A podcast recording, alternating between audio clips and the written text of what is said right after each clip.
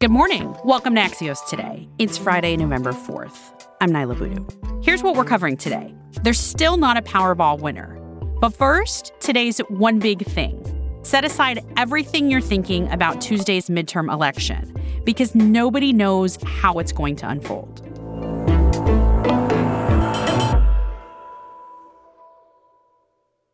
We're just days away from Tuesday's midterm election. But that's not stopping people from making predictions. Have you tuned into TV lately? Who's going to win? That's the question everyone wants to know, right? I haven't seen any polling in the last three weeks that tells me anything other than this is moving Republicans' way. When we measure these undecideds, and the undecideds almost every time are breaking very much anti Biden. This looks like a dead heat. Axios' managing editor for politics, Margaret Talev, and national political correspondent Jonathan Swan are here for a big reality check for our last Friday's state of play before the vote. So, what should we be thinking when we're hearing people making these predictions? There's three things that I think are assumptions that we should not make. Number one, that we'll know the results on election night. We almost certainly won't. We'll probably know what happens to the House. We almost certainly won't know everything that's going to happen to the Senate. We may not even know who controls the Senate uh, after election night. Um, we may not know that for a month if Georgia goes to a runoff.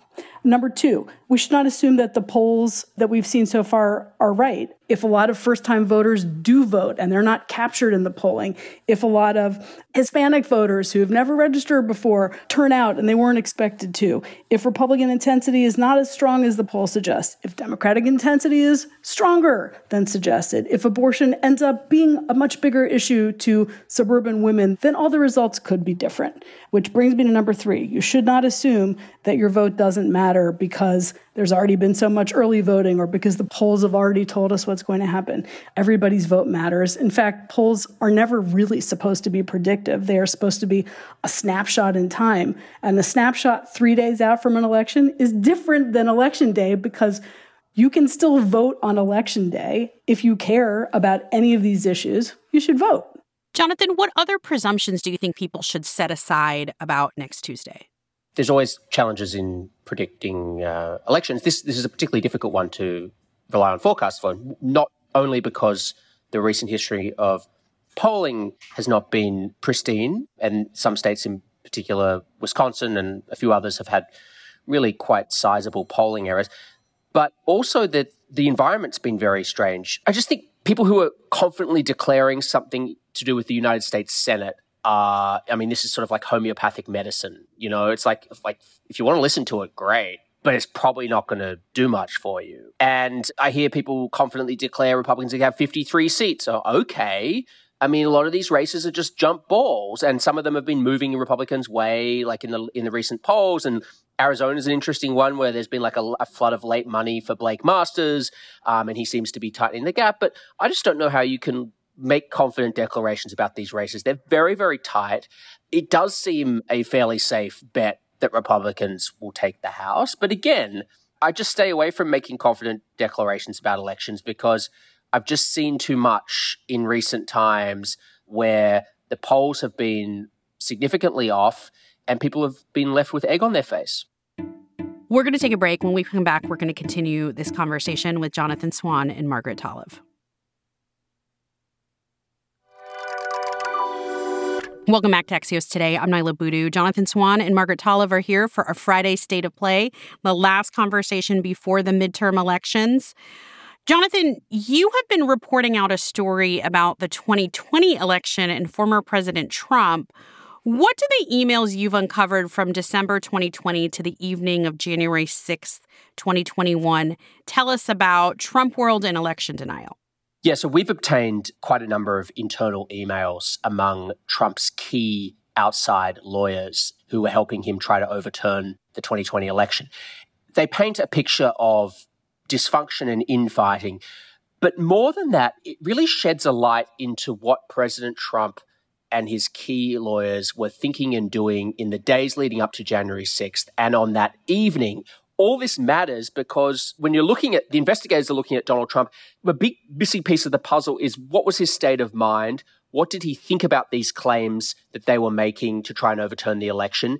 was there knowledge or awareness either he himself or his lawyers had that some of these claims were bogus or flimsy?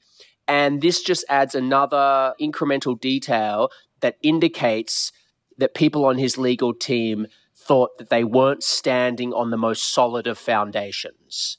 So that's the 2020 election. Given the amount, the hundreds of election deniers that are running for office now, does that give us any hint of how these election deniers may act after this election?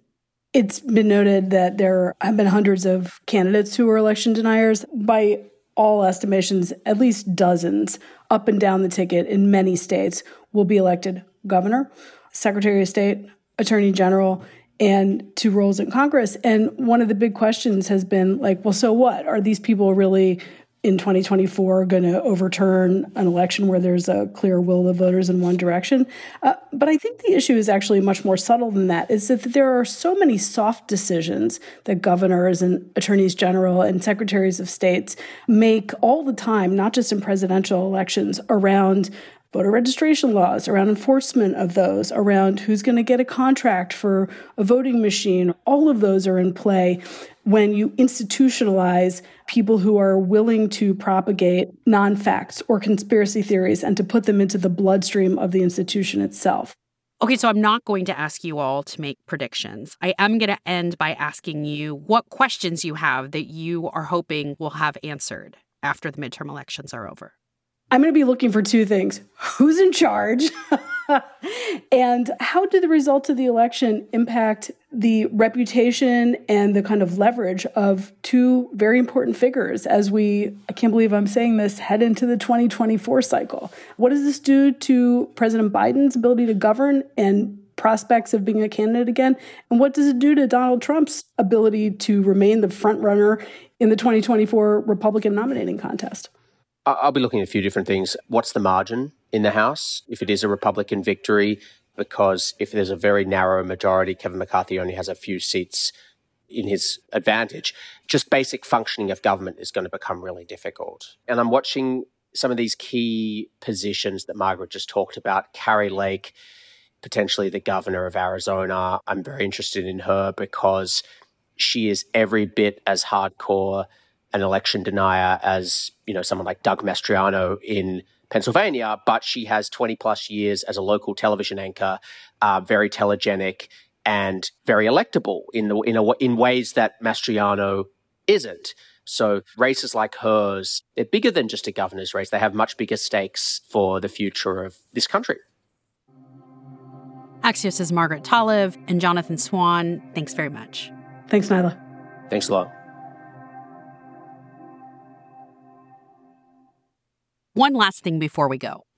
Powerball players still have a shot at winning the estimated $1.5 billion jackpot in tomorrow's drawing. There were no winning tickets on Wednesday, so the pot continues to grow, making this the biggest Powerball prize in U.S. history. But buyer beware. The odds of winning the jackpot are 1 in 292 million. You probably already heard that you're more likely to be struck by lightning than win. But think about this in a group of 292 million people, only one is likely to hit the jackpot, but 292 are likely to get hit by lightning. That said, if you win, feel free to text me. That's it for this week. Axios Today is produced by Robin Linn, Fonda Mwangi, and Lydia McMullen Laird. Our sound engineer is Alex Sugiura. Alexandra Botti is our supervising producer. Sara Kehaulani Goo is Axios' editor in chief. And special thanks, as always, to Axios co founder Mike Allen. I'm Niala Boodhoo. Stay safe, enjoy your weekend, and we'll see you back here on Monday.